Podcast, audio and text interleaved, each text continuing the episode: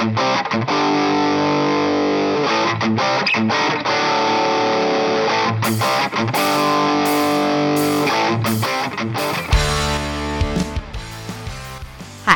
I'm Andy Scarantino, and this is the Get the Fuck Off podcast. Every week, I'm going to be talking about a new topic to help you guys get the fuck off the shit that doesn't serve you anymore. But first, let me tell you a little bit about me. I used to work as a bartender and I lived in the New York City bar scene. I smoked between a pack or two a day, and I was what you'd call quite overweight. I learned that the secret to adopting a healthy lifestyle is a series of mindset shifts. Unfortunately, they don't always come with an owner's manual, so I decided to start this podcast to give you guys the nuts and bolts without you having to do all the research on your own. Getting healthy does not mean you have to sacrifice your outstanding personality, and it actually can be quite a fun journey. I'm really excited to have you guys on that journey with me. Let's get off together.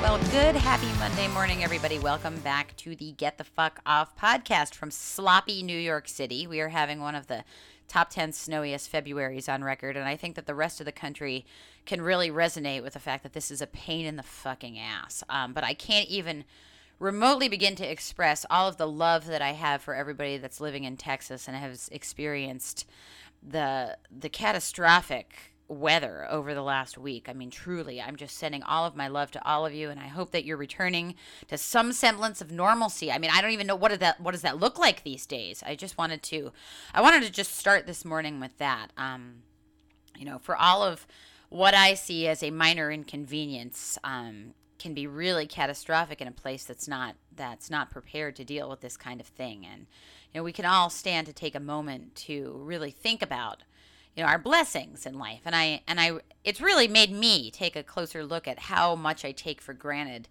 things like heat and hot water. I mean even in new york i bitch. I bitch all the time about my my steam heat.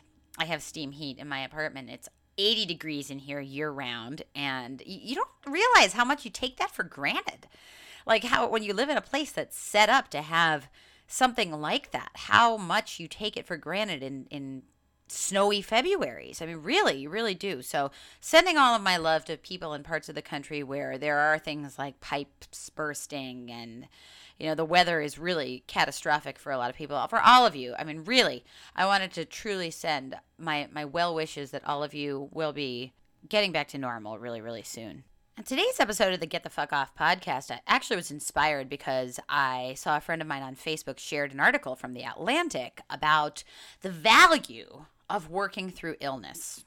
So, this podcast episode is actually all about values.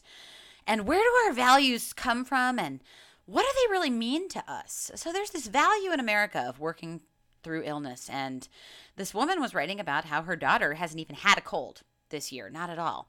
But in the past, there was always this idea of like whether or not you send your kids to school sick and what and there's even these these guides and regulations as to why we would send kids to school sick we would send them to school if they have a sniffle but not a fever or we would send them to school for for whatever reason if they weren't in a in a position where they had a high fever or they didn't have I forget what all the criteria is. I don't have kids. Admittedly, I don't have kids.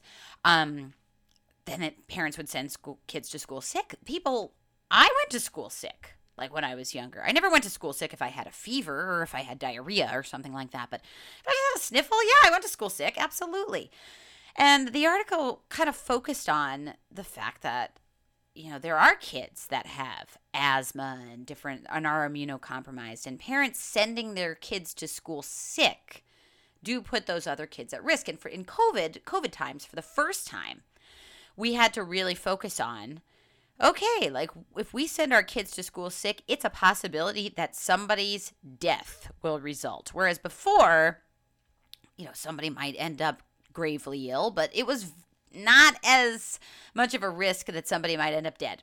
So we don't we don't do that now. Um, and we're not we're not sending kids to school sick, but what happened at the beginning of COVID, the article was talking about how in April of 2020, there was the Families First Coronavirus Response Act, and that mandated families to have access to paid sick leave if they were supporting somebody that became ill with COVID, such as a parent to a child, or if they was a caregiver or something like that. And that expired. And now, excluding emergency uh, provisions, only 13 states in Washington, D.C. have this paid sick time for this.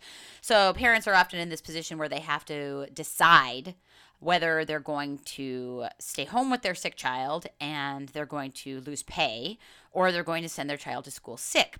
But what the article talked about was this broader pro, um, problem with American culture where we have this value on productivity. And it specifically said the words pushing yourself, soldiering through illness in, in, in work. And that we teach we teach that from very young. And how do we know we teach it? I was I was a part of this. When I when I was working at uh, the last traditional job I had, I was a part of this. I went to work sick. I could count on one hand how many times I have called out of work sick in the last 13 years. And I I know I have been sick more than 5 times in the last 13 years, but I can count on my one hand. Once was food poisoning think once was strep throat. I don't get sick very often. Um, blessed, blessed that I don't. But that I work, but I did work through being sick. I worked through being very sick, a lot. I mean, even if you get sick two, three times a year, I mean, in 10 years, that's 30 times that you went to school sick. And I myself have not had a cold in the last year. Now, wearing masks is effective, so that probably has a lot to do with it. But also, I just haven't been around a lot of sick people, whereas before I was around sick people all the time. Even having the ironclad immune system that I had, I did get sick from time to time. I got colds. People did that. People people got colds because they were around people with colds because a cold is what? A coronavirus, which as we've found out over the last year spreads really quickly. That's a thing um, people have basic immunity. But yeah, you're gonna get you can get a little run down. You know that cold can take hold, and you know even if you don't exhibit symptoms of a coronavirus, you can spread that coronavirus to other people as well. We've learned over the last year. Imagine that. But I had the value that working with working sick was important. And I not only embodied this value that I had to go to work sick, I got blatantly pissed off when other people didn't come to work sick. If other people decided that they weren't going to come to work because they were sick, I got pissed at them. Fuck you. How dare you not come to work sick? How dare you make extra work for me? And that that wasn't as much a problem with me or the person that was sick. It was more, you know, that was more about the people that were in charge of delegating those people's responsibility to someone else and it wasn't about you know making sure that there was somebody else to do those responsibilities. It was more like hey andy you do the responsibilities. It wasn't always great to discourage. This is why this is why this was all a system in place to discourage people from not calling out of work sick. People don't do that in American culture. We have this broad problem with the fact that we value productivity above all else, above your well being, above your health, above your mental health, above everything. You need to be productive. It's a problem. It's a problem. And I'm going to tell you something about values, guys. Values are fucking made up. They're completely made up and they often come from somewhere outside of you. So, in this case of productivity, this is an American value that comes from somewhere outside of you. And I, I noticed this very early on. You know, I noticed this, believe it or not, it was when I was studying overseas back in 2007. I was young. 21 years old. I was studying film, radio, and television over in London, and I did an internship there because at the time I thought I wanted to work in television. And honestly, like it was great. I mean, learning about that stuff was great any way you slice it. I was living over there, and I was sleeping with this guy. And I still to this day don't really know what he did. Um, I think that eventually I figured out that he did something with aviation insurance. I haven't talked to this guy in like fucking 15 years or how how long ago was 2007? Longer? I don't remember. Um this guy But I remember we had gone on a few dates and it was it was great. And I asked him, but I asked immediately, "What do you do?" That was the first question that I asked, and he didn't answer me. I think he blew it off, and we ended up talking about something else. And then when we were on our second or third date, and I asked again, "So what do you do?" And he was like, "What is up with Americans asking what do you do? Who cares?" Like, who really cares about what you do for a living? But Americans ask that. You'll notice Europeans don't ask that, not as much there's not as much of an emphasis, but Americans, they ask that. You'll see it the most on this is why I can't be on dating apps because you get on a dating app, you know, here here I am with my cobweb celibacy. You get on a dating app and what's the first question that somebody asks you? So what do you do? Who cares what I do? Who cares? What do you do? Fuck you. Who cares? What does that have anything to do with who I am? It does though. To Americans it does. That's a value you being a useful person, you being a productive person, you being a person that contributes, that's a value. And it's made up. It's completely made up. And if you are placing that value over your well being, you are doing the disservice to yourself. Here's another example of a value. My mother has this value, and so do I. I have I've worked really hard on this. This is something that this is something that bothers me a lot about myself. My mother is what we call, what she likes to call, honest to a fault. My mom can't tell a lie. It's very, and you know what? It's very hard for me to tell a lie. It's very hard for me to even fib. My mother would not tell my friends when I was young when they called the house to talk to me because you had to call landlines because I'm from the you know I'm I'm old. you had to call landlines. My mother would not tell my friends that I was not home, and I had a friend who called the house like four times, four, five, sometimes eight times a day. She just got bored and she would call the house and if my mother answered, my mother wouldn't tell her. I had to be the one to tell her that I just didn't want to talk my mother couldn't just say I wasn't there and then she would she would stop calling, but my mother wouldn't even do that. So my mother my mother won't lie. And I I don't know how much she'll appreciate me telling this story, but one time there was a she she was applying for some life insurance policy. My mother was never a smoker, never. I smoked my whole life, 18 years. Smoking away, packing two a day. My mother is not a smoker. She does not smoke. She never smoked. Applying for this life insurance policy and it asked have you ever even smoked one cigarette? Oh, fucking, yeah, everybody's probably smoked one cigarette. Do you, the, the effects of one cigarette, even on your body, what would that even do? Nothing. Like in seven years, your your cells have completely regenerated. My mother was never a smoker. She wouldn't lie. She wouldn't say no. I never even smoked one cigarette. You know that that damn thing fell to her detriment with the policy. Like that's a value though. Her value is I am a completely 100% honest person.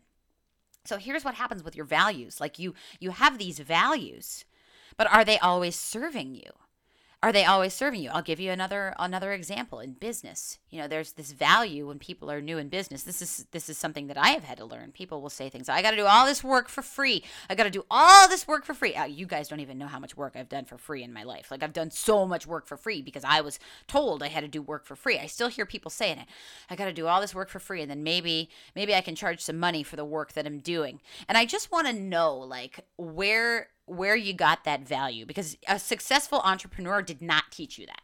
Like you weren't taught that. You weren't taught that you had to do all that work for free before you could maybe charge pennies, before maybe someday far off on the horizon you could charge money for your services. Like a successful entrepreneur didn't teach you that. You likely learned that value from somebody like you that's doing the work for free right now before they can come along to a point where they think, okay, they can charge more money. That's a value that was taught to you. And a value that was taught to you is just part of a story, the story of you. The story of you. That was the value that you embody, and it was the story of you. And it was a learned value, and it came from outside of you. And there are values that are that I think you should hold in the highest regard, like the value for other human life. Like, yes, you should hold that value. Like, you should, if if a value is that you should care about others well-being. That's a, that's a great value. I don't think that people should compromise on those values particularly if it's a life or death situation with somebody else. Like you should wear a fucking mask. That's a that's a that's a, a it's a human right to live. And you shouldn't be able i don't think to be able to take that away. So i'm not talking about values that that affect other people's lives where you are in the position like you're not you don't have the wherewithal to go and slam into someone with your car. I mean, I don't think that you should have the right to not, you know, to, to be able to just go out and freely infect someone with COVID. That's a personal opinion. I'm not I, I'm unwavering on it too. You know, I'm I'm unwavering. If this if this pisses anyone off, I really don't care. But I mean, that's a that's a value I hold in the highest regard, which is that everybody has the right to life, liber- liberty, and the pursuit of happiness, hundred percent.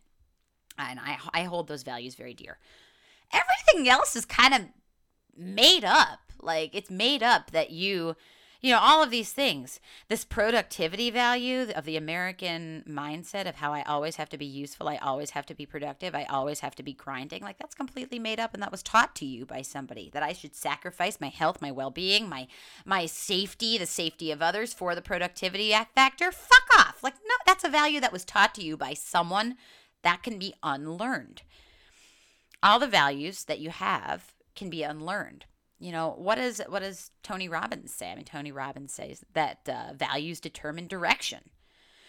So if you've got values you know values are part of a story. And if you have values that are in conflict with something that you want you need to resolve the values. So if you're a kind of person that wants more peace in their life but you're a workaholic you have to resolve that value. You have to be able to resolve it I know people in my life that are workaholics and they can't seem to find a break or a respite at all. And they can't. They sacrifice everything for it. They sacrifice their health for it. They sacrifice the ability to go places, go on vacation, do things they enjoy. They're workaholics. Where's that coming from? Where does that all, all come from? I mean, it, it could come from the fact that you're using that to escape, which a lot of people are. And I, I talked about this in in one of my emails uh, within the last week or two, just uh, about this, about how fortunate I was to have a tangible thing that I could pinpoint that I was using to escape. For me, it was alcohol. Like I was using alcohol as a means of escape. I was using alcohol to escape from what I didn't want to face in my life. Not everybody is not everybody is that lucky. There are people that are excessive vacationers and they can't you know, they always want to be running away. They always want to be going somewhere. And then there's the workaholic. It's kind of the similar thing. So maybe that's it. But also, there are people that just genuinely want to work hard and work on their craft and build something that they love. And there's nothing wrong with that if that brings you joy. But if it's conflicting with something else that you want, which is more peace, more quiet, more time, things like that, you got to resolve the value. Another value that I had to resolve. I was taught because I grew up in a lower middle class background and I did a lot of work like a lot of blue collar what would you call it would you call it blue collar work I guess you would particularly as a teenager I was taught the value that you know hard work hard work but the idea of hard work was a different idea than other people considered hard work. So the value of hard work was instilled into me, and I am a hard worker. But the idea that you must trade your time for money was a value that I was raised with. And that was a value based on the people that were around me. Because remember that the people that are around you usually share your values because you surround yourself with other people that are like you.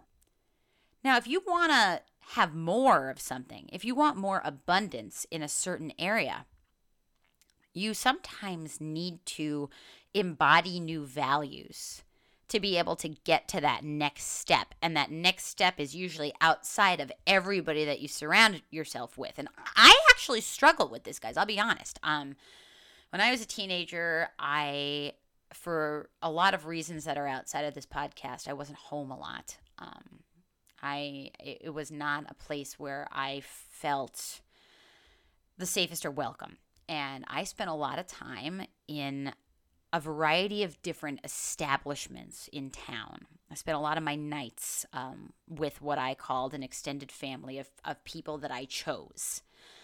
And I picked that up really early on that I chose people in my life that were family. There are a lot of different communities in our society that do this.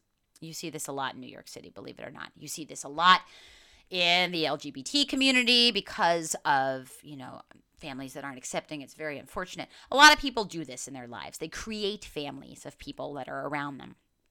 And it was very important to me to do that. And thus, I still do that to this day. I have a lot of people in my life that I consider family that are not biologically related to me and that I really cherish and care about. And they care about me, and it's very safe and it's very beautiful. And what we share is beautiful.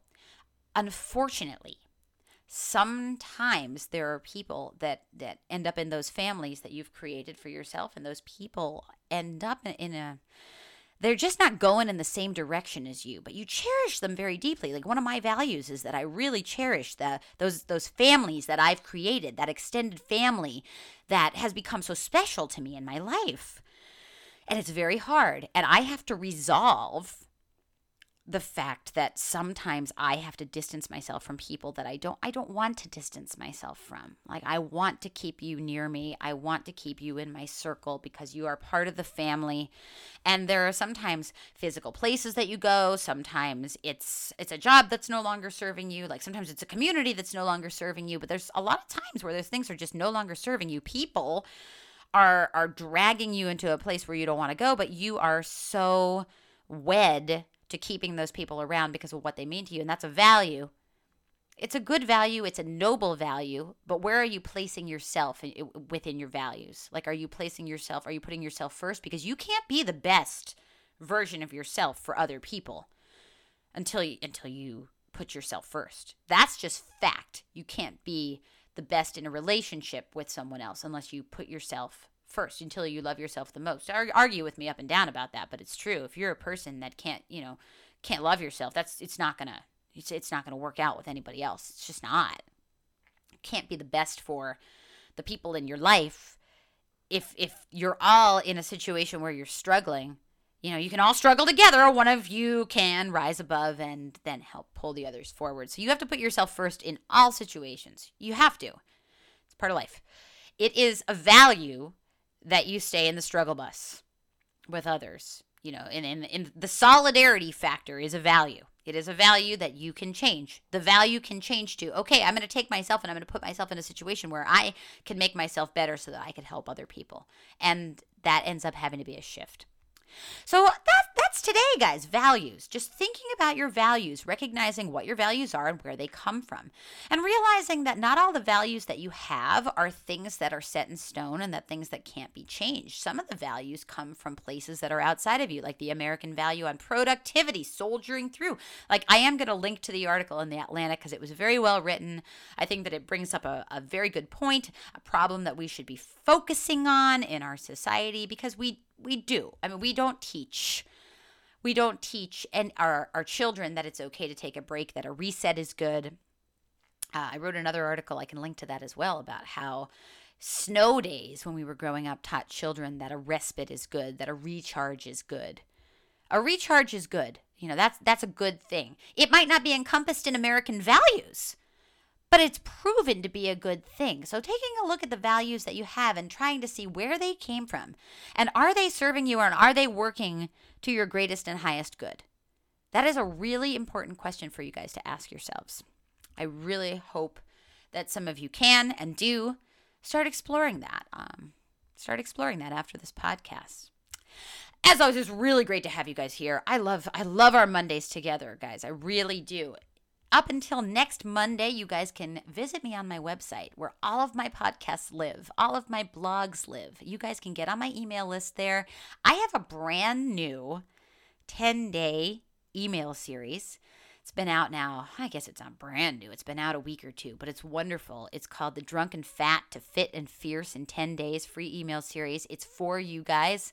I took a lot of information about how I went from being a very overweight, drunk, cigarette smoker, sedentary person and changed into the person that I am today. And I just took 10 days and I just hashed it out, put a ton of information in this for you guys. And it's available. You can find it on my website, getthefuckoff.com. So I hope that you guys will check it out. And uh, until next week, you guys take care, be safe visit me on my website. I will see you guys really, really, really, really, really soon. Hope everybody is staying nice and warm in through the rest of February, and we'll talk soon, guys. Take care.